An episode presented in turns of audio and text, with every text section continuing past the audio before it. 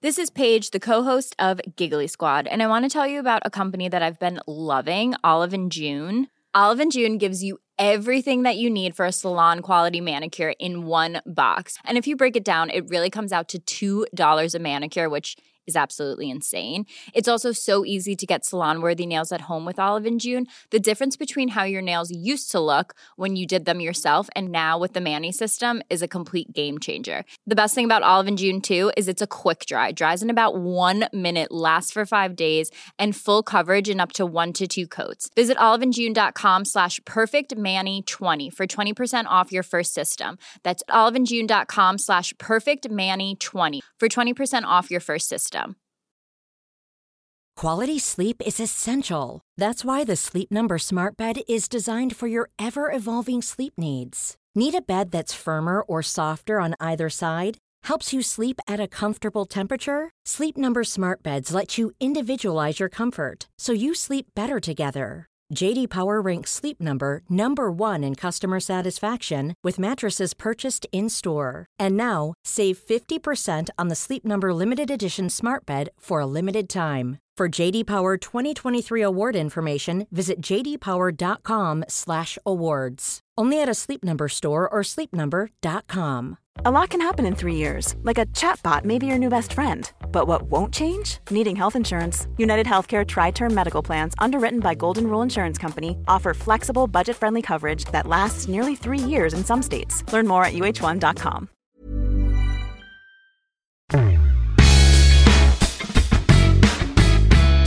Vem är Sveriges meste landslagsspelare genom tiderna i fotboll? Ja, för ett och ett halvt år sedan hade nog en majoritet svarat Anders Svensson. Nu vet nog de flesta fotbollsintresserade att det är Therese Sjögren. Veckans poddgäst är uppe i 204 landskamper och den snart 38-årige mittfältaren ser inte slutet på landslagskarriären än på ett tag. Först i mars väntar Algarve Cup som en slags uppladdning inför sommarens VM i Kanada. Det är där Therese Sjögren hoppas få den här kröningen på karriären med en guldmedalj i ett mästerskap. Hon har ju flera gånger varit med och tagit både VM-silver och EM-silver och andra medaljer, men inte den finaste valören, guld. Therese Sjögran spelar i FC Rosengård och jagar också en Champions League-titel under våren. Det är rätt osannolikt egentligen att en spelare som är född 1977 är så tongivande både i sitt klubblag och sitt landslag. Men det är klart att tränaren för Sverige respektive FC Rosengård behöver inte bry sig om vad det står i pressbetyget utan det handlar ju bara om att spelaren presterar. Och det är någonting Therese Sjögran har gjort i hela sin karriär. Som vanligt börjar vi podden med en faktaruta.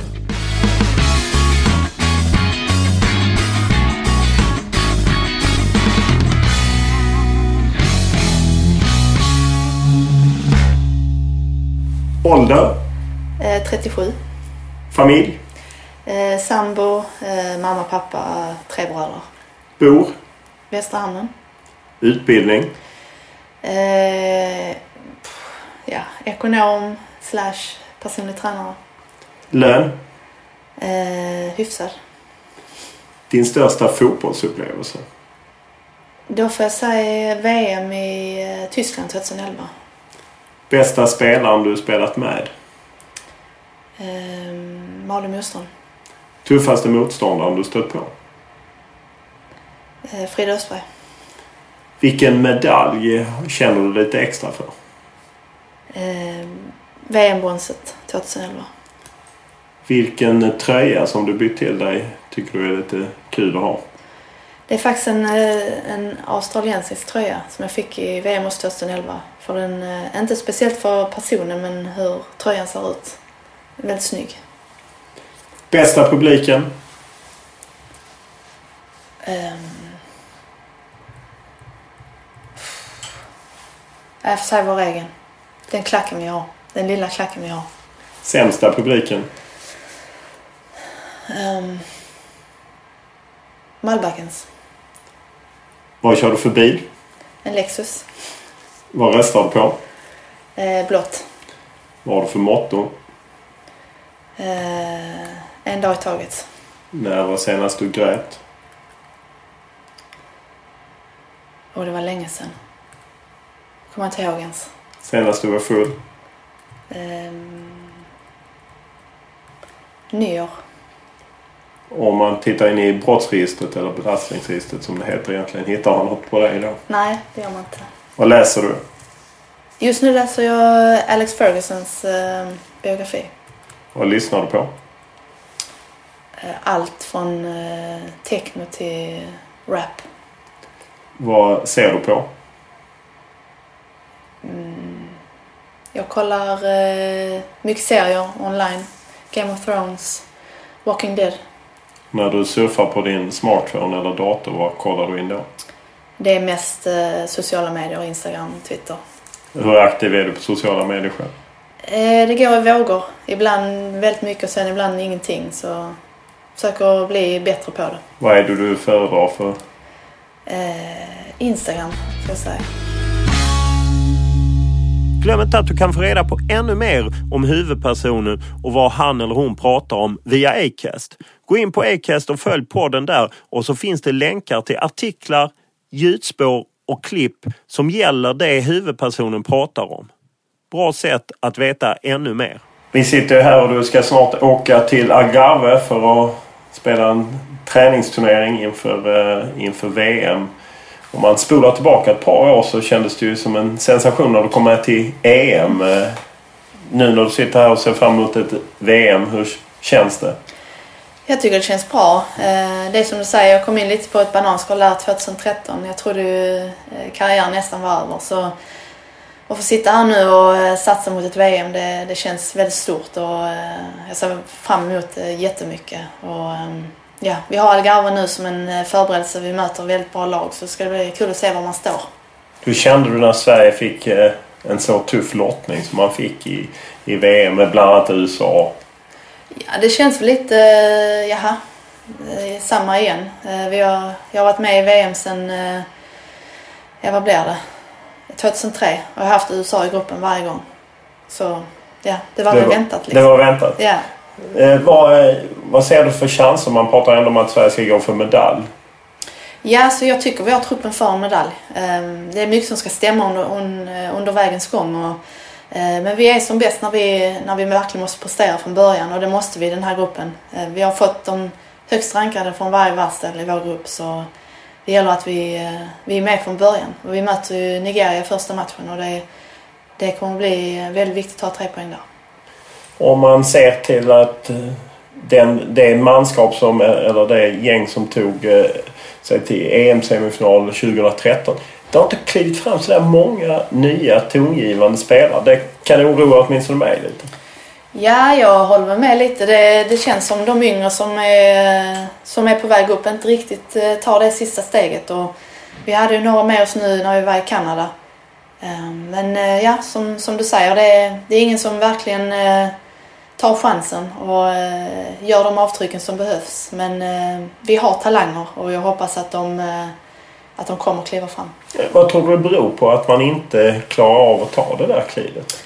Ja, det är svårt att säga men jag tror det är mycket att man måste, de måste förstå det hårda jobbet som ligger bakom. Och, eh, ja, man har en talang men man kan liksom inte leva på den eh, hur länge som helst utan man måste jobba eh, för laget och, och för sig själv. Och jag tror inte de är riktigt där än.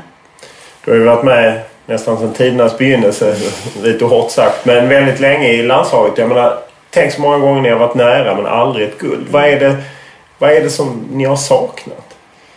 Ja, så eh, om man säger eh, som i, eh, i VM 2011 till exempel så eh, om jag ska skylla på någonting så var det inför semifinalen där så hade vi eh, en del skador och en del avstängningar så vi i mitt tycke så gjorde vi för många ändringar eh, inför den matchen. Vi skulle gjort det vi var bra på, förlitat oss på eh, 4-4-2 men eh, vi ändrar och ja, det, det höll inte då. Och det, det är svårt att säga exakt vad som gör att vi inte riktigt når ända fram. För jag tycker som sagt vi har, vi har truppen. Men eh, ja, vi har inte haft det lilla flytet. Och, eh, Men är det det som skiljer med tyskorna som vinner gång på gång? Är det flyt då? ja, nej. Det är det väl inte. Det, det är klart att Tyskland, eh, de är... De har den lilla men- mentaliteten som vi saknar. Att de vet att de, de kommer vinna oavsett hur matchen ser ut. Och vi mötte dem nu i höstas och jag tycker vi är bättre i 90 minuter och ändå vinner de med 2-1. Vi tar ledningen till och med och de bara har det mentalt att nej men vi kommer vända detta. Och det känns som vi vet det också. Och, och så vänder de. Vilken förlust i, i sådana sammanhang är tyngst? Vilken gräver du är mest över? Jag tror det är VM 2003 i finalen. Eh, också mot Tyskland då. Eh, jag tycker, eh, okej okay, vi, vi är bättre än dem i första halvlek, andra tar de över lite men i förlängningen så är vi, ja, jag tycker vi är det bättre laget och vi har chanserna. Sen får de en frispark som inte är frispark och ja, det var golden goal på den tiden och det tog, det tog slut så liksom abrupt och man var inte, det känns så overkligt för det, ja, du är så nära och så bara på några få sekunder så bara rycks allting ifrån dig liksom. Så ja, det var, det var riktigt smärtsamt. Om man går till EM 2013 eh, där det nästan var lite Maranata-stämning för er som inte kan frireligiösa eller när man talar i tungor. Eh, nej men kring eh, landslaget och det var häftigt med utsålt och mm. väldigt drag. Och den matchen där ni förlorar också en semifinal också mot Tyskland. Mm. Ja, alltså det mästerskapet var lite annorlunda för mig. Jag, jag satt ju mest på bänk och fick hoppa in och, och så. Så det var en, ja, en annorlunda situation för mig. Eh, men det är klart att eh, ja, den matchen var vi också bättre. Eh, vi har, jag tror vi har en boll i stolpen och jag tror Ökvist har något friläge. Och, men det vill sig liksom inte det sista lilla. Det är så konstigt för det känns verkligen som vi har det. Och det, jag kan inte förklara varför vi inte når ända fram. Jobbar ni mer med mental träning nu med Pia Sundhage eller det är lika mycket som tidigare? Ja, det är ingen skillnad. Vi, innan hade vi med oss en eh, mental rådgivare. Ehm, men det, ja, det är mycket att vi får eget ansvar där och göra på hemmaplan vad vi behöver och så. Ehm, vi har inte jättemycket utrymme för det nu när vi är iväg. Ehm, vi har inte så många samlingsdagar innan, innan VM så det gäller att man förbereder sig på bästa sätt på hemmaplan. Nej, där har Pia Sundhage varit tydlig med att hon är missnöjd med att de allsvenska klubbarna inte släpper det. Hur ställer du dig i den striden? Ja, det är klart att eh, alltså när det är ett VM att man, eh, att man vill ha så många dagar som möjligt. Eh, samtidigt så är det klubbarna som betalar våra löner och det är här vi är anställda så det är klart att det blir liksom en, en konflikt. Men ja, det, man önskar ju att man... Du tar ingen sida helt enkelt? Nej men det, alltså, jag förstår båda sidor. Eh, och det är klart att man vill ha mycket tid inför ett VM och att vi måste spela ihop oss och, och så vidare. Samtidigt som jag vet att klubbarna är starka och det är de som, ja, det är här vi är anställda. Så det, det är svårt. Det, jag förstår båda sidor helt enkelt.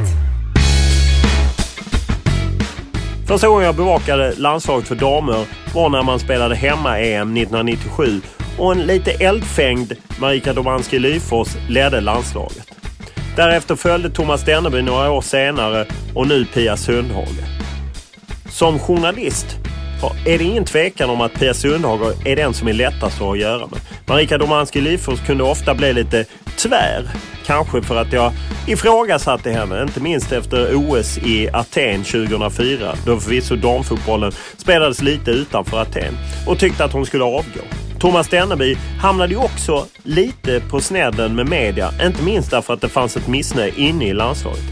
Än så länge är det ju fortfarande lite smekmånad kring Pia Sundhage. Den riktiga prövningen kommer väl i sommar, för alla hade respekt att inför hemma-EM 2013 så hade hon inte tiden att riktigt prägla landslaget.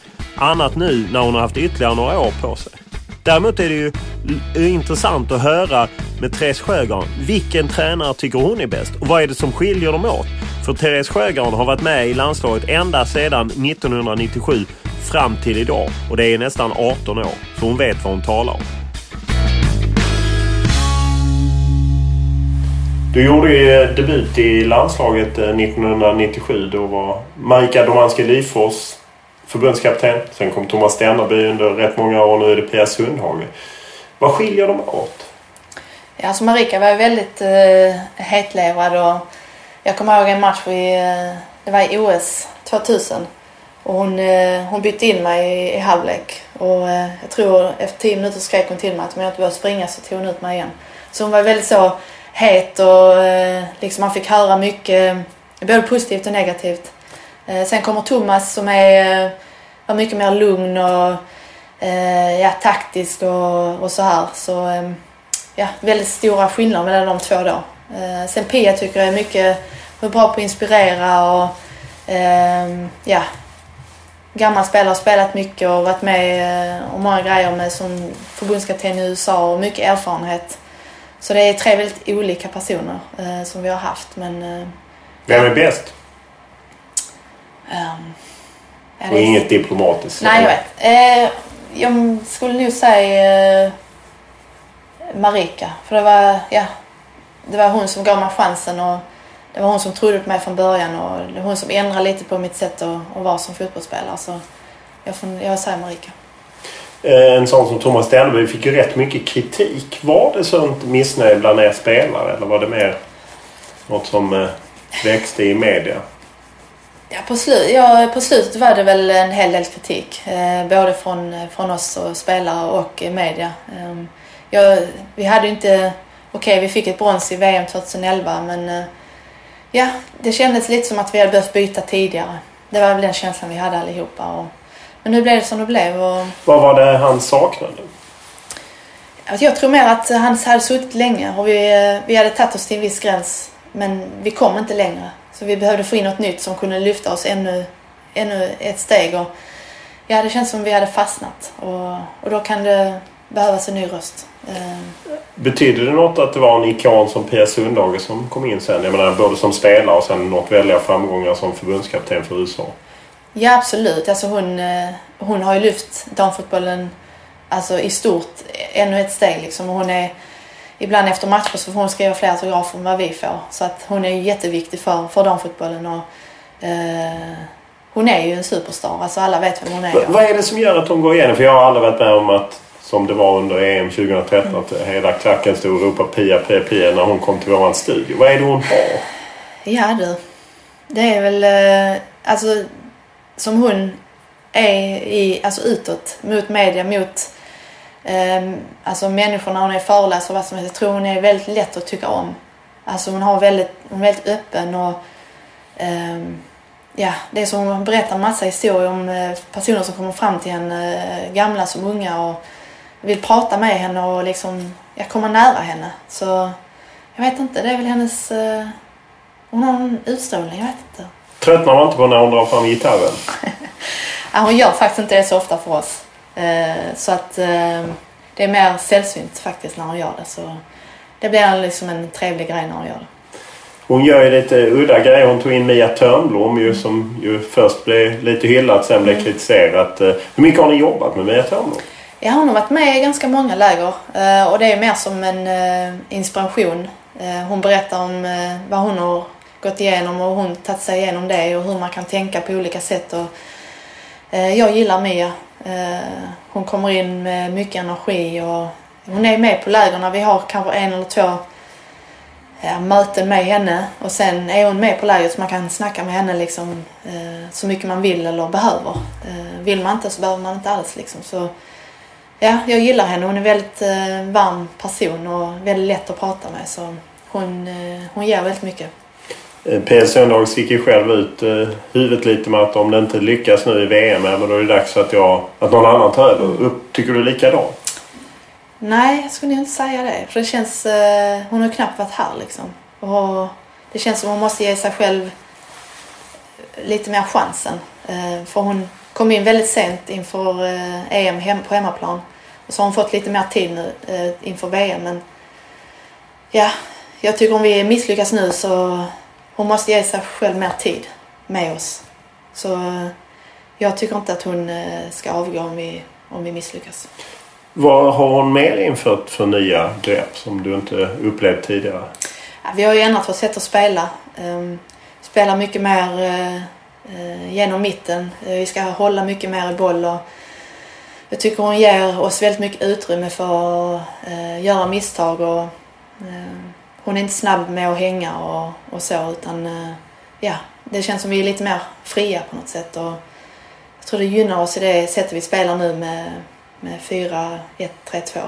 Speciellt i den trean där jag spelar att man hon vill inte att man ska springa upp och ner i sin, i sin fåra utan man ska ta initiativ och att de andra får läsa av att komma ner på min position och så vidare. Så ja, jag gillar, gillar hur vi, hur vi spelar och på det sättet jag får lov att vara på planen. Ja. Via vilken position tycker du själv att du passar bäst? Är det ute till vänster eller Ja, jag skulle nog i säga den det här nu. trean då? Ja, jag ska nu säga det för som sagt väldigt fri roll och jag eh, börjar jag göra grundjobbet så får jag, får jag göra ganska så mycket fritt. Så jag är hyfsat nöjd med den positionen. Ja. Är du själv eh, förvånad att du kan göra dig gällande i ett VM-lag? När du ändå, är jag menar nästan 20 år sedan du gjorde landslagsdebut, eller i varje fall 18 år sedan. Ja, när man tänker så absolut. Och när jag ibland reflekterar över min egen ålder så absolut eh, är jag väl förvånad över att ens liksom kunna konkurrera om en plats. Och, eh, men samtidigt tycker jag det är skithäftigt att jag fortfarande håller och, och det är det som triggar mig lite också. Att jag, jag vill verkligen vara bland de bästa och känna att jag håller. Så ja, det, det är en otrolig eh, morot för mig att få spela ett VM till. Det är det som drar mig framåt. Och såklart Champions League som vi har nu i, i vår. Jag vet att Henrik Larsson var ju i princip i din ålder när han spelade EM 2008. Lite överraskande för Sverige. Och han menade själv att ja, men jag trodde de unga skulle knuffa ut mig men det gjorde de inte. Och då kan inte jag be om ursäkt för att jag spelar. Är det lite så man känner? Ja, alltså P var ju väldigt rak mot mig då 2013 att eh, ja, är de unga bra så, så kommer jag inte ta med dig. Och jag hade ju lite flytt att de inte, de var inte tillräckligt bra. Och så länge det, det är inte någon som eh, verkligen ja, konkurrerar med mig eller liksom tar min plats så då är det bara att hänga på. Hösten 2003 var jag stationerad i New York som korrespondent för tidningen Expressen. Jag var utsänd i Kalifornien för att bevaka guvernörsvalet där Arnold Schwarzenegger jagade en plats i guvernörshuset i Sacramento. När han väl vunnit valet så visade det sig att Sverige samtidigt tråcklat sig fram till en VM-final sedan Josefin Ökvist avgjort VM-semifinalen. Det var en hel vecka kvar till VM-finalen i Los Angeles och jag förstärkte Expressens utsända team med Mats Olsson och Kristoffer Brask. En av mina grejer har alltid varit att gräva lite i pengar och liknande så jag blev ju lite intresserad i vilka prispengar finns det för eh, damerna nu när de skulle spela en VM-final. Jag minns att jag försökte få igång Malin Moström och Hanna Ljungberg och alla de stjärnor som fanns att verkligen tycka till och ta tillfället i akt att sätta lite tryck på förbundet. De var förbannat fega. Jag var lite besviken måste jag säga. Men jag fick ju Mats Olsson att piska igång en rejäl bra krönika när jag hade tagit fram lite info kring det hela. Och jag kan i efterhand undra varför tog de inte chansen att när de verkligen hade en möjlighet att kliva upp på barrikaderna och slåss för någonting så gjorde de inte det. Det fanns en feghet som jag har lite svårt att förstå. Men det kanske speglar en del om hur det är i förbundet och kring landslaget när man är i underläge. Du eh, fortsätter ju slå ditt landslagsrekord mer och mer landslag och jag var ju i Örebro eh, när du fick den här eh, så omskrivna presenten. Men jag uppfattade faktiskt aldrig vad du fick eh, istället för då det som Anders Svensson fick en bil. Alla kan väl historien. Du fick någonting annat av Karl-Erik Nilsson. Lite mer i skymundan. Vad var det du fick? Eh, jag fick eh, en gåva. Att jag får ja, resor, ja, prylar eller vad som helst för samma värde som Anders fick. Så jag är faktiskt jävligt nöjd med hur det blev. Jag var väldigt tydlig från början att jag, jag vill inte ha någon bil och jag behövde ingen bil. Så eh, ja, som förbundet löste det, eh, ja, blev på bästa sätt för mig. Just att det skedde lite så mer i skymundan. Hur ser du på det? Ja, Majspel, alltså jag fick en hyllning i Örebro och han sa det ändå i, i speakern liksom vad jag, vad jag fick och vad jag hyllades för och så vidare. Så eh, det räckte absolut för mig. Och eh, sen att eh, det blev som det blev på, på galan igen, det, det bara synd men Örebro hade rätt för mig. Ja, vi får ju på TV4 får ju ta åt oss av den eh, missen att det inte blev någon hyllning på senaste fotbollsgalan. Hur känner du då? Att, eh, att det är något förhäxat med det här? Ja, det känns lite som det börjar bli personligt. Nej, det ska jag bara skoja. Men det känns som... eh, Ja, det känns som TV4 ville liksom bara göra något bra, sätta punkt. Och jag fick reda på allting innan, vad som skulle hända och det, det lät jävligt bra. Så att det är bara synd att det, det blev som det blev. För jag tror att det hade kunnat blivit en eh, snygg avslutning på allting. Nu blev det liksom ett svep till med, med allt. Och, eh, men det känns ändå som... eh, Ja, det blev punkten på något sätt. Man brukar säga att all publicitet är bra publicitet. Hur ser du på det ett och ett halvt år efter den här torktumlaren drog igång? Ja, det är klart att det, man har varit eh, i en situation som är helt ofrivillig. Okej, okay, jag har slått ett rekord men jag har aldrig, jag har aldrig bett om att, att få en bil eller eh, jag blev hyllad som, som, man, som är brukligt eh, för när man slår rekord. Sen väljer förbundet att och, och ge Andersson bil och så blev det kaos ju. Så, eh, men så här efteråt, det har varit en bra debatt eh, med jämställdhet och, och hela den biten så eh, ja, det har varit bara positivt egentligen. Hur många försökte utnyttja? Jag vet att Peugeot var här och plåtade med någon bil, körde någon PR-kupp. Mm hur, hur många sådana var det som ville liksom surfa på det? Ja, det var en hel del. Det var väl mest, alltså Peugeot var ju de som tog det ett steg till. Jag hade inte ens pratat med dem. Uh, och det var så skönt för efter galan så åkte vi till Tyskland så jag, jag missade ju den värsta anstormningen hemma. Det var rätt skönt men uh, så fick man ju se när man kom hem, det var bilder till höger och vänster med som Peugeot då hade gett mig en bil. Jag hade, jag hade, ing, jag hade inte ens pratat med dem. Så det blev lite sådana grejer. Men det... Kan du skratta åt det nu? Ja, absolut. Alltså jag har haft ganska så...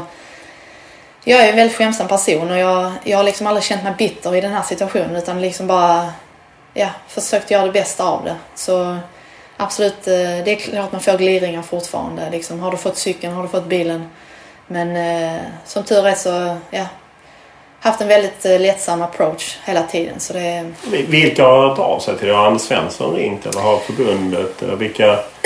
alltså jag har faktiskt fått... Eh, när vi hade vår guldfest i vintras så eh, hade några i laget samlat in en massa hälsningar. Och då lämnade Anders Svensson en hälsning till mig. Som var väldigt fin. Så ja, jag har fått väldigt mycket positivt. Och, eh, förbundet har jag pratat med dem och det var någon som ringde från TV4. Jag har faktiskt inte pratat med dem men jag förstår ju liksom vad, att de också ville be om ursäkt och så. Så ja, ja, det har bara varit positivt efteråt faktiskt. Nu träffade vi ju Erling Nilsson här som jag trodde hade hoppat av som sportchef. Och jag tänkte fråga, han var ju väldigt besviken liksom att han kände att det här har vi jobbat för och liksom här hela, hamnar damfotbollen i kläm hela tiden. Ni försökte övertala honom att stanna. Har ni lyckats alltså? Alltså jag tror inte vi har lyckats helt och hållet. Men han, eh, han kommer att vara kvar till vi hittar en ersättare. Och det gör ni aldrig? Nej, vi hoppas inte. Nej, jag, jag hoppas att han kan stanna oavsett om det... Jag tror inte han blir kvar som sportchef men han kommer säkert vara kvar på något sätt. Och jag hoppas det för att... Ja, det känns inte som han går att ersätta. Eh, och hittar vi en ny sportchef så tror jag inte man ska göra som Erling har gjort utan man måste hitta sin egen, eh, sin egen roll i, i klubben. För ingen kan vara som, som Erling. Jag kan ibland känna att, att ni är lite för fega, att ni inte kliver fram. Jag vet Tina Nordlund hade ju sitt eh, tal på Fotbollsgalan för väldigt länge sedan som ändå fick en viss uppmärksamhet. Kan du själv känna det, att ni inte tar för er? Ja, lite kanske. Att vi... Eh, ja, att man liksom känner... Eh, Okej, okay, nu hamnar jag mitt i den här fighten med, med jämställdhet och den biten och jag har ändå sagt vad jag har tyckt men det är inte så att jag liksom driver frågan stenhårt. Ehm, så det är klart att man kanske skulle tagit den fighten ännu hårdare men jag vet inte eh, om man, om man orkar det under tiden man själv alltså spelar och, och så men ja, det, det är klart att vi hade kanske tjänat på att hörts mer. Jag vet, jag vet att när jag bevakade VM 2003 sista veckan, klassisk Expressen-journalistik, försökte jag piska igång er kring det här med att ni fick så dåliga bonusar. Eh, och jag vet, jag har pratat sen både med Hanna Ljungberg och Malin Moström i efterhand och alla dem. Nej, vi ska inte säga någonting. Och det kan jag, jag kan inte förstå varför man inte utnyttjar ett sånt tillfälle. Nej, det är sant. Men det är, man, man, blir så lojal liksom. Eh, mot förbundet och, och, mot det man håller på med. Så att man, och under VM och där så kanske man inte vill eh, liksom lägga fokus på något annat än, än, just det vi gör. Och då blir det liksom att det läggs åt sidan. Eh, det, det är så jag kan tänka att det att man, att man har ni någonsin haft några diskussioner inom landslaget där när man sitter och förhandlar med förbundet om bonusar? För ni vet ju att ni ligger ändå väldigt lågt. Mm. Att vi kanske borde göra någonting medialt. Ja, det har diskuterats men eh, det har liksom aldrig... Vi har aldrig lyft det så, så hårt. Eh, för att man är rädd då eller? Jag skulle inte säga att vi är rädda. Det är väl mer att man liksom... Ja. Vi vet vår situation. Förbundet eh, gör väl vad de kan och Eh, Eh, jag vet inte om vi hade tjänat på att gå ut och säga vad vi har eller eh, tagit den fighten då men ehm, ja. Vi kanske hade kunnat tjäna någon krona extra, men vad är det värt? Ehm, det är väl lite så det har, det har varit under tiden. När man hamnar i en sån debatt som du hamnar i, får man mycket reaktioner på nät? Alltså det pratas mycket om näthat och liknande. Får du mycket troll som hör av sig? Inte som har hört av sig direkt till mig. Det är klart att man, någon har skrivit eh, på Twitter och, och eh, alltså taggat mig så. Men aldrig något... Det har varit någon på Facebook som har skrivit något men det har aldrig varit så riktigt som man har bara oh shit vad är detta? Så eh, faktiskt har jag klarat mig ganska så bra. Eh, man har ju hört andra som har fått mycket mer skit så eh, haft lite flyt där. Mm, nej, för jag pratade någon gång där vid att Anna Pojanen skulle vara med i den här podden. Hon är ju agent. För, mm. Så kände hon bara att ah, men det, säger jag något så blir det så lätt att man får skit och liksom att man lätt ska tryckas på plats. Alltså jag är rätt bra på att stänga av. Alltså till exempel eh, under mästerskap så, så läser jag inte jättemycket om det som står i media och så vidare. Så att eh, jag tror att man måste, måste stänga av den biten lite. Det kommer alltid finnas sådana som hatar oavsett vad du säger. Om, du är, alltså om det är positivt eller negativt. Och alltid tycka, någon kommer tycka annorlunda. Så är det. Vad betydde ett sånt som det tal Tina Nordlund höll på Fotbollsgalan? Jag tror det är jätteviktigt att, eh, att vi, vi verkligen står upp eh, för det vi tycker och att eh, det var ju några nytt på Fotbollsgalan som sa det här med att ja, den ligger fel och att vi inte kan komma och så vidare. Att vi ändå hörs liksom. Så jag tror det är oerhört viktigt.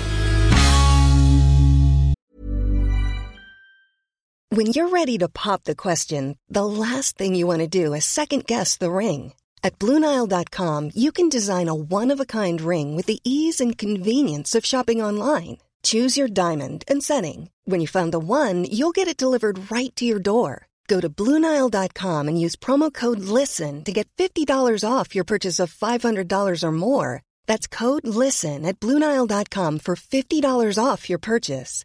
Bluenile.com code LISTEN. One size fits all seemed like a good idea for clothes. Nice dress. Uh, it's a it's a t-shirt. Until you tried it on.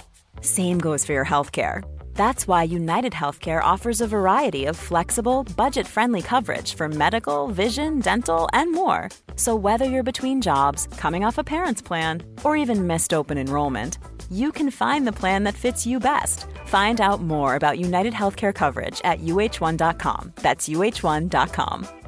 This is Paige, the co-host of Giggly Squad, and I want to tell you about a company that I've been loving, Olive and June. Olive and June gives you everything that you need for a salon quality manicure in one box. And if you break it down, it really comes out to $2 a manicure, which is absolutely insane. It's also so easy to get salon worthy nails at home with Olive and June. The difference between how your nails used to look when you did them yourself and now with the Manny system is a complete game changer. The best thing about Olive and June too is it's a quick dry. Dries in about one minute, lasts for five days, and full coverage in up to one to two coats. Visit oliveandjune.com slash perfectmanny20 for 20% off your first system. That's oliveandjune.com slash perfectmanny20 for 20% off your first system. system.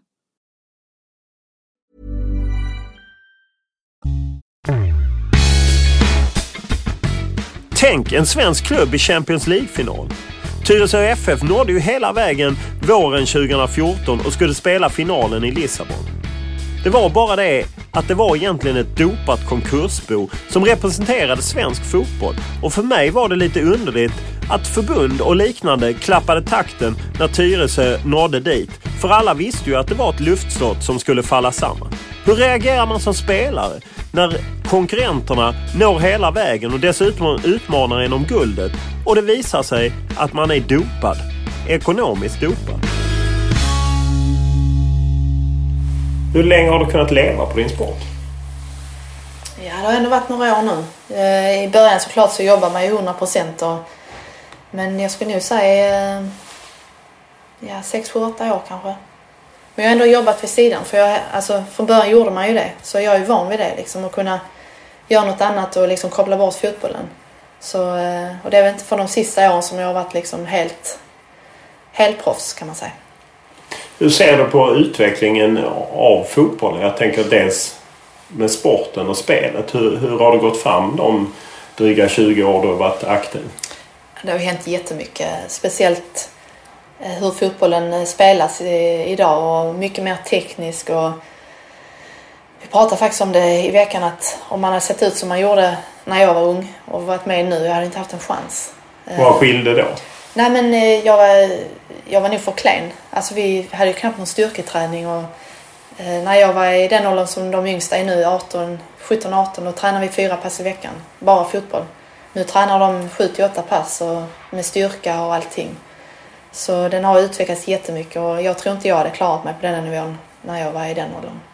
Vad har hänt med spelarna om man tittar individuellt? Är det just det ökad träningsmängd? Och... Ja, mycket mer eh, proffsigt. Det har liksom blivit en, eh, eh, en livsstil. Innan var det ju, kunde vi inte livnära oss på, på fotbollen så nu är det mer allting har blivit proffsigare i klubb och landslag så du, du måste hela tiden upp på den nivån. Ehm, och det innebär ju mer träning och mycket mer fokus på vad du äter och du måste sova. Alltså allt det runt omkring. Så ja, det, det är verkligen eh, proffsfotboll idag, det måste jag säga. Kunde du drömma om den utvecklingen när du höll på i början? Ja, det är klart man drömde men jag tror inte att man riktigt såg att det skulle kunna bli så. Alltså man märkte ju redan när, när vi inte tjänade någonting att det hela tiden blev bättre och bättre. Men den nivån vi är på nu det, och de unga som får komma in i detta, det är en jättefördel för dem. Eh, så att eh, jag tror inte... Alltså det känns som de blir lite bortskämda. Alltså de har liksom redan serverat. Vi, vi hade ju ingenting när vi började spela på denna nivån. Så ja, de har... Eh, de har det för bra helt enkelt. De har det för bra, ja. Och eh, varför tror du inte det kommer mer publik till Allsvenskan? Ja, det är ju den eviga frågan. Jag, jag tycker det är så konstigt för att när vi spelar med landslaget som i EM i sommar, eller för sommaren. Så mycket folk och så mycket snack det var runt omkring med, med fanzones och det var verkligen stort. Och jag, jag, jag kan inte fatta varför inte det kan bara överföras till, till Allsvenskan. Eh, Okej, okay, det är vissa spelare som spelar utomlands. Eh, Seger, Lotta och de här. De är ju stjärnor. Men vi har ju ändå... Det är många som är kvar i den inhemska ligan. Vi har eh, också utländska alltså stjärnor. Så eh, ja, jag vet inte. Det är precis som vi inte får upp intresset på något sätt. Nej, det är ju det är någonting som... Det är någon ekvation som inte fungerar. För man känner just det fansen från EM 2013 ja. med de marscherna med publik ja. i Göteborg och med det tryck som var på mm. stämning och liksom en annorlunda stämning också kan man säga på läktaren när det är herrfotboll. Och liksom att det skulle kännas att åtminstone några av dem skulle vilja bli intresserade av att gå och titta på damallsvenskan. Jag vet, alltså man tycker det. det är, men om man ser i stan här så Malmö har ju, det är ju en kultur. Vi har ju inte den kulturen. Um, alltså menar Malmö FF då? Precis, Malmö mm. FF ja. Det är precis som att uh, bor du i Malmö så, så är du Malmö FF-are.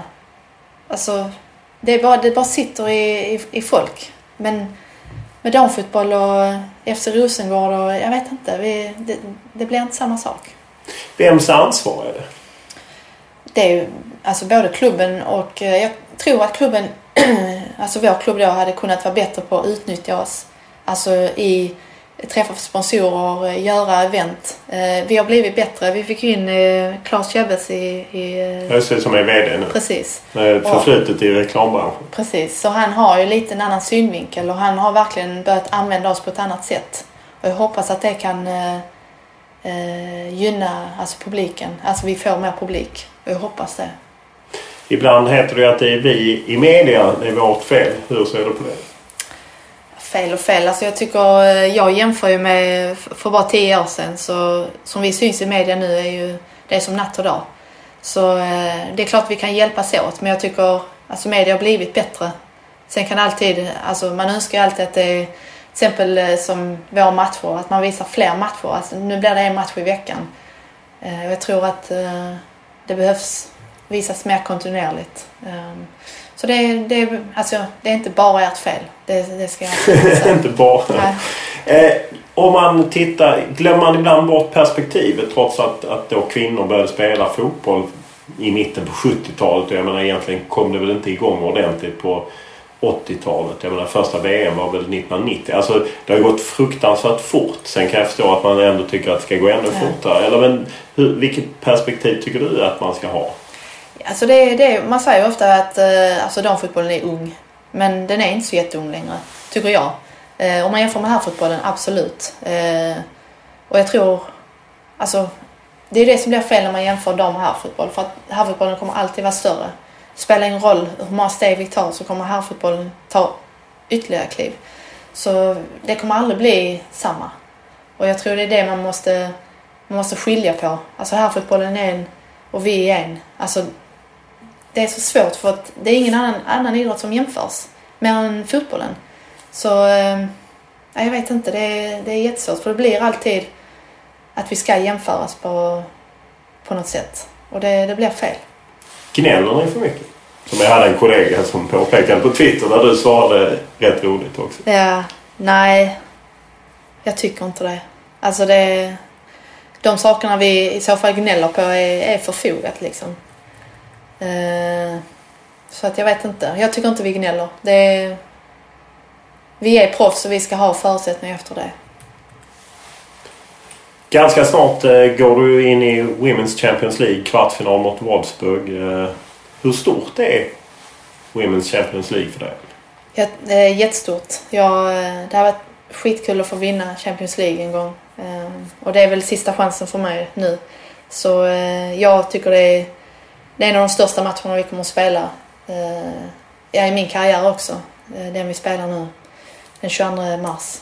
Så eh, jag hoppas verkligen vi kan eh, ja, ta ett kliv till, slå, slå de bästa. Och det är ju verkligen de bästa vi, vi ska möta. Ja, de är, Nilla Fischer spelar där bland annat och de har ju vunnit Women's Champions League också. Vad ger du er för chans? Jag tycker eh, med den truppen vi har och om vi får alla friska så, eh, så kommer vi kunna slå Wolfsburg. De är ett bra lag men eh, med den spetsen vi har så kommer vi, vi kommer såra dem riktigt ordentligt. Vad betyder det att Marta valde att stanna till slut? Jätteviktigt. Hon, ja, hon har ju ett marknadsvärde som jag tror inte vi ens förstår hur stor hon är. Jag kommer ihåg en gång vi, vi skulle ha på hotellet så höll Erling på med med media och då var det typ så ja men de får komma hit, sen måste Marta... Alltså det är sån stor business runt henne. Eh, och jag, ja, det, jag tycker det är jättestort för klubben att ha henne här. Som spelare, hur är hon att spela med? Ja, det är ju... Alltså, det är en förmån egentligen. Jag, jag är så glad att vi har så många sådana spelare här. För det gör att man själv måste hela tiden vara på tå. Och hon är ja, jag har ju mött henne många gånger så det är klart att man har haft många duster med henne men hon är väldigt, eh, jag blev förvånad över hur ödmjuk hon är. Och eh, det känns som hon liksom bara passar in direkt. Jag trodde det skulle bli lite med tanke på de eh, duster man har haft med Tyresö och allt det här men ja, hon bara väldigt ödmjuk och bara liksom anpassar sig fort. När man kommer till Women's Champions League som det då heter, eller Champions League mm. som ju Malmö FF spelar så är det svårt att runda de här pengarna. Jag menar, Malmö FF redovisade nyligen ett resultat på 144 miljoner vinst. De har ju fått väldigt mycket pengar av Uefa. Ni får knappt någonting. Mm. Hur upplever man som spelare de skillnaderna? Det är klart man blir uh, irriterad. Alltså, det ska inte få vara de skillnaderna. Um, det är klart de drar in mer pengar. Det är medialt mycket, mycket större såklart. Men det ska ändå inte finnas sådana skillnader. Alltså Skulle vi... förbunden ta större, alltså både Uefa och förbund, Svenska fotbollförbundet ta lite ansvar och säga att okej okay, ni drar in mest men ni behöver inte få ut allting. Vi skeppar över lite till damerna. Ja, jag tycker det borde vara så. Eh, det är ändå, vi spelar eh, den finaste turneringen du kan spela som eh, klubblag och så ska vi gå minus. För att vi är med. Alltså det, det är helt åt skogen liksom. Sen tycker jag det är såklart de, de förtjänar de pengarna de har men vi förtjänar inte det lilla vi har. Men varför är man inte tydligare kring det här? Jag kan ju tycka att det svenska förbundet borde driva det här hårdare och att man borde liksom ta upp det ofta. Ja, det, det känns ibland som att de, äh, äh, ja, att de kanske har lyft det men det blir liksom inget gehör och så bara lägger man det åt sidan. Alltså man orkar liksom inte stöta det hela tiden. Jag vet att vi äh, här i klubben har ju, ja, när jag vet inte vad det var, men det var någon pengar som Malmö fick som inte vi fick. Att vi gick ut i media med det. Och det blir ju stort direkt för det blir det här med jämställdhet och det igen. Så ja, jag önskar att man hade orkat liksom föra det. Blir man avundsjuk? Jag skulle inte säga avundsjuk. Det blir, man blir mer bara alltså, irriterad på hur situationen är. Um, det är klart man önskar att vi hade haft mer pengar för att det, alltså hade vi fått en procent av vad, vad MFF Eh, fick i fjol, eller med Champions League, så hade vi vår, vår eh, ekonomi varit räddad. Det är en procent. Det är, det är sjukt när man tänker så, för det är, det är så lite som krävs för att vår organisation ska, ska fungera på ett bra sätt. Så det känns det är så, så lite Uefa måste göra för att damfotbollen ska lyftas liksom. Om man går till Allsvenskan så går det inte heller där att runda pengar. Eh, eh, Men även ni, FC Rosengård, hade ju lite ekonomiska problem. Fick hjälp av Malmö kommun. Vi har Tyresö som ju var en gåta. Hur, hur, hur förbannad blev man inte som spelare när man såg det som skedde i Tyresö? Ja, det var... Alltså när det väl eh, uppdagades liksom att ja, de hade problem och fick inte ut sina löner och så här så blev man tänkte ja men det ordnar sig. Alltså vi har också haft problem men vi har, vi har aldrig varit riktigt inställda. Vi har alltid fått vår lön. Alltså det har aldrig strulat. Så tänkte man ja men de löser det. För det, det känns helt... Alltså att de skulle gå konkurs det känns helt overkligt. Och sen då när de gör det och man får höra allting som har hänt och de har liksom värvat spelare utan pengar. Alltså, det känns helt overkligt att det ska hända på den nivån. Och vi, ligan tappar ett av de bästa lagen. Vi tappar vår värsta konkurrent. Alltså det, Men blev man inte förbannad att de har vunnit titlar med ett sånt fuskbygge? det är klart att... eh, Alltså jag, jag vet inte, jag kan inte vara förbannad på det för det är ändå spelarna. De är där och de gör sitt jobb. Sen att klubben inte har, alltså, har gjort det utan pengar, det, det kan inte spelarna hjälpa. De gör sitt jobb och de vinner ligan. Hoppade du till när du läste vilka löner de hade? Bland annat Marta 174 000. Ja, li, lite kanske. Man visste Ja, att- ni har de lönerna här. Ja, vi har, vi har, ja, jag har, nej. Men eh, det är klart att man, man reagerar lite på lönerna. Speciellt när man, när man tänker att vad tänkte de när de satte de lönerna? När de vet att de inte har pengarna. Det var mer det. Sen att man vet att eh, vissa av de spelarna tjänar mycket. Men så mycket trodde man inte att de hade. Men ja, det bara stod på Aftonbladet på pannorna. Alla uppradade. Så att i Champions League-finalen höll du inte på Tyresö? Jo, det gjorde jag. Ändå? Ja, men de, det är ett svenskt lag. Jo, men jag tyckte det var lite, ja, starkt ord kanske patetiskt att Svenska fotbollsförbundet har en elitlicens som ska granska klubbar.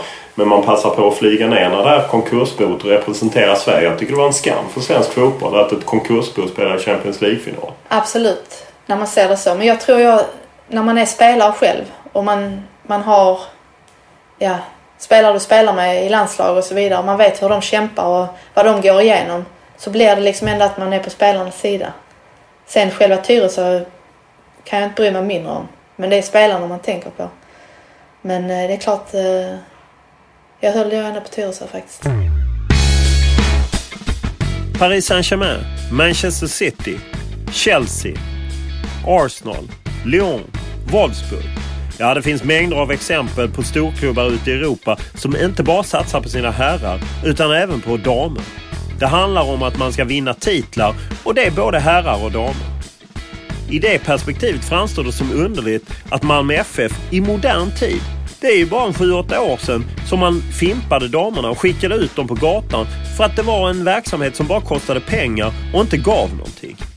Jag har svårt att se att det hade gått i dagens läge att göra samma manöver. Och frågan är om inte Malmö FF hade varit smarta och plocka in dem igen. För att 2015 så känns det som att det är den rätta vägen. Therese Sjögran spelade i Malmö FF och var med om att bli utsparkad på gatan och istället hoppa över till något annat. Och jag vet vad hon drömmer om. Varför har det inte blivit mer eh, spel i utlandet för din sida? Du har varit en kort sväng i USA. Ja, det är något jag ångrar så är det, är det faktiskt det. Att jag inte varit ute någon mer sväng. Men eh, ja, när jag fick det erbjudandet från USA så kände jag, då var jag ändå, det var 2011. Kände det var sista chansen. Så jag, jag åkte iväg på det och det var ja, det bästa jag kunde göra. Få, få möta andra lag och du vet slippa att ja nu kommer Malbacken och där är de och de spelarna. Eller, alltså du vet man känner till varenda lag i Allsvenskan. Så det var eh, skitviktigt för mig och liksom bara liksom, ja, nya erfarenheter och så här. Så jag önskar, om jag hade fått göra om min eh, karriär så hade jag stuckit något, något utomlands till. Hade jag. Hade du sa- har du saknat anbud? Nej, det har jag inte. Vad har du haft för anbud? Alltså det har ju varit eh, från några tyska klubbar och sen eh, ja, det har varit från USA tidigare också. Så, men det har liksom... Ja, man har blivit lite bekväm i vad man hade i MFF eller LDB. Att jag hade det väldigt bra här och det var en bra liga och ja. Men jag ångrar mig faktiskt. Om jag ska ångra något så är det det. Att jag inte var ute med Har du haft agent eller har du jobbat själv? Eh, I början var, det, var jag själv men sen har jag haft agent de sista åren. Så han hjälpte mig till exempel när, vi, när jag spelade i USA. Eh, och det, ja, det är tur att man, att man har agent nu för det, det är mycket mer rullians liksom än, än det var för några år sedan. Så jag tror man behöver en agent för att det ska vara, vara, vara bra liksom. Hur känns det att inte vara en del av Malmö FF? För att du, du gick ju till det lag som fanns i Malmö som då tillhörde Malmö FF som sedermera blev LDB Malmö. Man avknoppade och en sponsor kom in. Numera FC Rosengård, annan sponsor. Men just att inte vara en del av Malmö FF. Det var ju eh, väldigt svårt eh, uppbrott måste jag säga. För att MFF är ju ett sånt starkt varumärke och eh, man tillhörde en stor klubb och alla visste vem MFF var och helt plötsligt skulle vi heta LDB.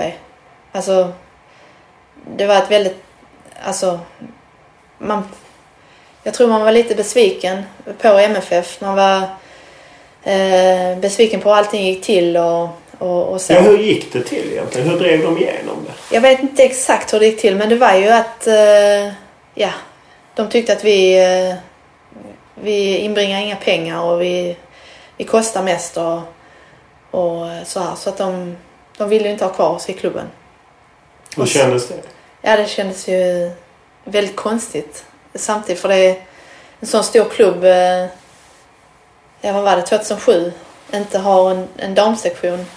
Ja, väldigt, väldigt konstigt men eh, det blev som det blev och vi, eh, ja, Kent Widing då kom in och vi hette LDB. Jag tror det, det bytet från MFF till LDB var svårare än nu när vi bytte från LDB till Rosengård. För ja, det känns som LDB var lånat på något sätt. Och, Ja, döpt av en hudlotion med väldigt stora planer kring det här Women's Mm. Athletes Village eller någonting. eh, World Women och Women's Sports. Ja okej så var det kanske. Ja. Men en stor idrottsby med forskning fokuserad på kvinnlig idrott som väl helt har runnit ut sanden. Ja, det gjorde ju det. Eh, det var någonting som, om det var någon stor aktör som drog sig ur och då, då fanns det liksom ingen, ingen möjlighet. Så det kändes hela tiden som man var del av ett, något lite Det plastigt. kändes som ett eh, projekt på något sätt. Ehm, och eh, jag vet inte, det känns inte som det var för evigt. Men detta med Rosengård nu känns ju helt annorlunda. Um, känns mer som det är, det är i stan, eh, sociala projekt och en stadsdel som har väldigt dåligt rykte som vi kan hjälpa till och, och ändra på. Så det känns mer... ehm, Men ni tränar här på Malmö IP som ju är ändå en bra bit från FC Ja, det gör vi. Ja, vi har vår verksamhet här och sen har eh, eh, herrarna och vårt division 4-lag spelar ute på Rosengård. Så ja, det har inte blivit jätteskillnader. Alltså det känns som vi är en större klubb men eh, vi, det känns inte, vi är inte så nära de andra lagen på det sättet eftersom vi tränar på olika ställen. Malmö FF pratar, eller det finns i varje fall strömningar inom Malmö FF för att man vill att man ska ha ett eh, damlag. Om Malmö FF hade kommit tillbaka och sagt ni är välkomna tillbaka, hur hade du reagerat då? Alltså jag tror ju i framtiden att vi, eh, att vi kommer eh, höra ihop igen. Sen tror jag inte det kommer ske inom de närmaste åren men jag tror ändå att på något sätt de här två klubbarna kommer, eh, kommer tillhöra samma igen. Men hur det kommer gå till eller vad, det vet jag inte. Men jag vet om att de vill ha en damsektion. Jag tror inte vi är så sugna på att gå in där just nu. Men, eh, Hur känner du personligen som varit med då när ni blev utskickade och sen eventuellt komma tillbaka? Alltså jag, jag är absolut inte främmande för det för jag tycker eh, MFF är ett så pass eh, stor klubb och det är någonting man vill tillhöra på något sätt när man kommer från denna regionen också. Men det måste vara ett bra förslag från deras sida i så fall. Hur länge till tänker du spela? Jag har ju kontrakt detta året ut så eh, det tänker jag fullfölja. Sen eh, får vi se. Hur eh, känns det? Skulle du kunna spela fler år efter eller vill man vänta tills... Ja, jag har lite svårt för att se förbi VM just nu. Eh, så att eh, jag får se hur det känns. Kan det till och med vara så att du lägger av efter VM direkt? Eh, det beror nog mycket på hur det går i VM. Jag menar, skulle man vinna hela skiten så kanske man är nöjd där. Eller så misslyckas vi och så vill man liksom ha revansch. Alltså det, det kommer vara mycket känslor efter tror jag. Så vi får se. Men du kan inte säga att det är säkert att du spelar i, i Rosengård i, efter första augusti? Uh, nej. Vet klubben om det? Alltså vi har en dialog och jag har kontrakt så på något sätt kommer jag säkert fullfölja det men uh, vi får se. Som det känns nu känner mig skitpigg och du vet fotboll är roligt men uh, vi får se. Det, jag tror det kommer hänga mycket på hur det går i VM. Det är som elefanten i rummet. Eh, det går inte riktigt att prata med Therese Sjögran utan att ta upp relationen med Zlatan Ibrahimovic. Ja, kanske inte då Sjögrans personliga relation med Ibrahimovic utan snarare damlandslaget och Ibrahimovic. För ända sedan fotbollsgalan för ett och ett halvt år sedan och när Zlatan Ibrahimovic ett tag därefter skulle skämta om att det kunde räcka med en cykel med hans autograf.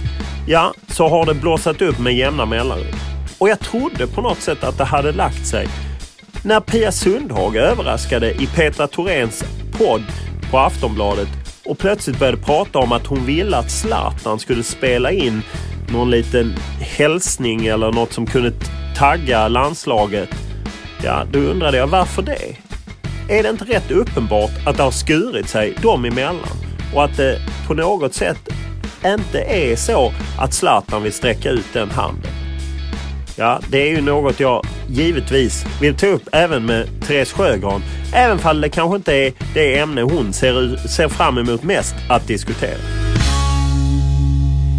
Jag kan ju inte gå runt en, en, spelare som har en viss koppling till Rosengård. Och jag läste nyligen när Pia Sundhage var med i en podd med Petra Thorén i Aftonbladet så pratade hon om att hon ville så gärna ha en hälsning från Zlatan, en inspiration till er och så. Är det inte dumt att vända sig dit en gång till kan jag tycka med tanke på alla dissar han stått för? Ja, jag tror... Eh, för det första tror jag inte han skulle göra det. Eh, och jag tror inte den hälsningen hade gjort varken till eller från för oss spelare. Det är så jag känner. Varför har det blivit så här tror du? Alltså så inflammerat mellan er och honom som ju ändå är den stora representanten för svensk fotboll. Ja, jag vet faktiskt inte varför. Jag tycker det är väldigt synd. För eh, vi tillhör samma förbund och vi hade kunnat göra så mycket tillsammans för att dra fotbollen framåt istället för att stå på varsin sida som det är just nu. Så jag hoppas att det kan eh, förändras väldigt snabbt och eh, liksom att det, att det läggs åt sidan. För det, det är verkligen så här jag tycker vi ska ha det. Nej, jag vet att när det bubblade som mest eh, så ringde Anders Svensson upp Pia Sundhage eller om det var vice versa. Ja, men vi måste lägga ner det här. Vi kan inte hålla på och hacka på varandra. Men det är ingen av er som har varit i kontakt med Zlatan att liksom vi måste lägga ner det här? Nej, det är det inte. Hur, hur kände du när han höll på med cykeln även om det då var ett skämt och allt som har varit och han inte respekterar Lotta Schelin för att... Hur känner man då? Alltså det jag tycker det är väldigt tråkigt att det kommer från en person som han. För han är den största vi har och det är så många som eh, har honom som förebild, idol. Man vill vara som honom och, och när han säger en sån grej så blir det plötsligt okej okay att tycka som han. Eh, att vi är värda mindre och jag är bara värd en cykel och så vidare. Så det är väldigt olyckligt och okej, okay, han, han skämtar kanske men det kom ju i helt fel läge. Han har varit inbjuden bland annat när ni spelade i Frankrike och lite andra tillfällen men inte dykt upp. Eh, hur, hur trodde du att han skulle dyka upp då när han var inbjuden? Eh, kanske. Alltså man hoppas ju. För att jag, jag, eh, jag har också haft honom som förebild och jag har spelat i samma klubb som honom när han var här innan han eh, lämnade för, för Ajax. Och jag tycker han är eh, en väldigt stor spelare och det är bara synd att han... Alltså det, hade, det krävs så lite av honom. För att säga någonting om damfotbollen så hade det liksom... Då hade allt annat varit glömt. Så... Ehm, är det inte konstigt att han som byggt en hel karriär på att han har kämpat i motvind inte kan identifiera sig med er som också har kämpat i motvind? Jo, alltså när man tänker så absolut. Jag vet inte riktigt vad, jag vet inte riktigt vad han vill få ut av, av det som händer nu. Um, eller så kanske han bara säger grejer och han kanske inte bryr sig överhuvudtaget. Men eh, det blir ju fel och som sagt det, det hade krävts så lite från honom. Du söker inte upp honom när du är på fotbollsskalan tillsammans? Nej, det gör jag faktiskt inte. Det, jag vet inte. Det känns som... Ehm, ja, han, eh, han kör sin grej liksom och då, då får han göra det. Om jag säger att jag tycker att Svenska fotbollsförbundet tassar kring Zlatan, hur eh, ser du kring det? Ja, men så är det väl. Ehm, det är nog inte många spelare som hade kunnat säga vad han har sagt utan att, att det händer någonting. Så, eh, så det är klart att de hade behövt ta en tydligare ställning. Hur påverkar det din syn på förbund? Ja, det blir ju lite att man, eh, att man... Alltså att jag tycker att de kanske särbehandlar vissa spelare. Det är, den, det är så det ser ut. Eh, och det är kanske inte det, är kanske inte det bästa sättet att se på förbundet. När eh, ni eh, tågar in på fotbollsskalan så är det sällan någon stor musik eller något liknande om jag pratar om damlandslaget. Och eh, när herrarna tågar in så är det rockymusik och, och lite mer pampigt. Hur, hur, känner man då när man sitter i, i stolen? Alltså det, jag tycker mer det blir alltså, pinsamt när vi ska gå in och så är det liksom, det är tänt och det är alltså folk, det är knappt något folk redan och så jag tycker bara det, ja man försöker göra det på samma sätt men det, det blir bara, bara fel. Och sen sitter man där och så kommer de fem i åtta och man suttit själv i, eller varit där i typ två och en halv timme liksom. Så det, ja, det blir bara fel. De försöker men det, det... För att även, jag menar förbundet är ju högst delaktiga i galan. Mm. Det är ju... Ja, så är det ju. Det är en bra tanke men det blir fel. Försöker ni hjälpa dem på något sätt? alltså personligen så eh, jag kan inte bry mig mindre om den galan. Okej, okay, det är direktsändning på bästa tid och, eh, och så här men den galan alltså. Det, ja, som sagt, jag, jag bryr mig inte så mycket om den. Bra, då är jag nöjd. Mm. Det är ju alltid häftigt med folk som trotsar olika naturlagar som finns. Att Therese Sjögran som 38-åring tar sikte på ett VM-guld, ja, det är ju svårt att inte beundra det. På samma sätt som jag tyckte det var häftigt när Henrik Larsson var en lite chockartad uttagning från Lars Lagerbäck och Roland Andersson inför EM 2008 så tycker jag det är kul med Therese Sjögran som tar sikte på Kanada-VM. Man gör, brinner ju lite extra för folk som gör sånt som man inte anses klara av. Det är ju lite roligt att följa någon som bryter mot normerna eller naturlagarna eller vad man nu talar om. För det hör inte till vanligheterna att man är 38 år och mittfältare och räknar med att spela i ett VM. Så att eh, i sommar får vi se hur länge det räcker för Therese Sjögård. Podden är som vanligt tillbaka nästa måndag och eh, då är det besök hos Per Zetterberg i Falkenberg som ger en del intressanta synpunkter när det gäller talangutveckling, Zlatan i landslaget och en hel del annat. Så att det är bara att hänga med och eh, som vanligt så hittar ni enklast podden genom att googla den. Den heter ju Lund och så hittar man där. Men som, den finns ju på Fotbollskanalen, iTunes, Podcast och Acast och liknande. Ni vet, ni kan rutinerna vid det här laget.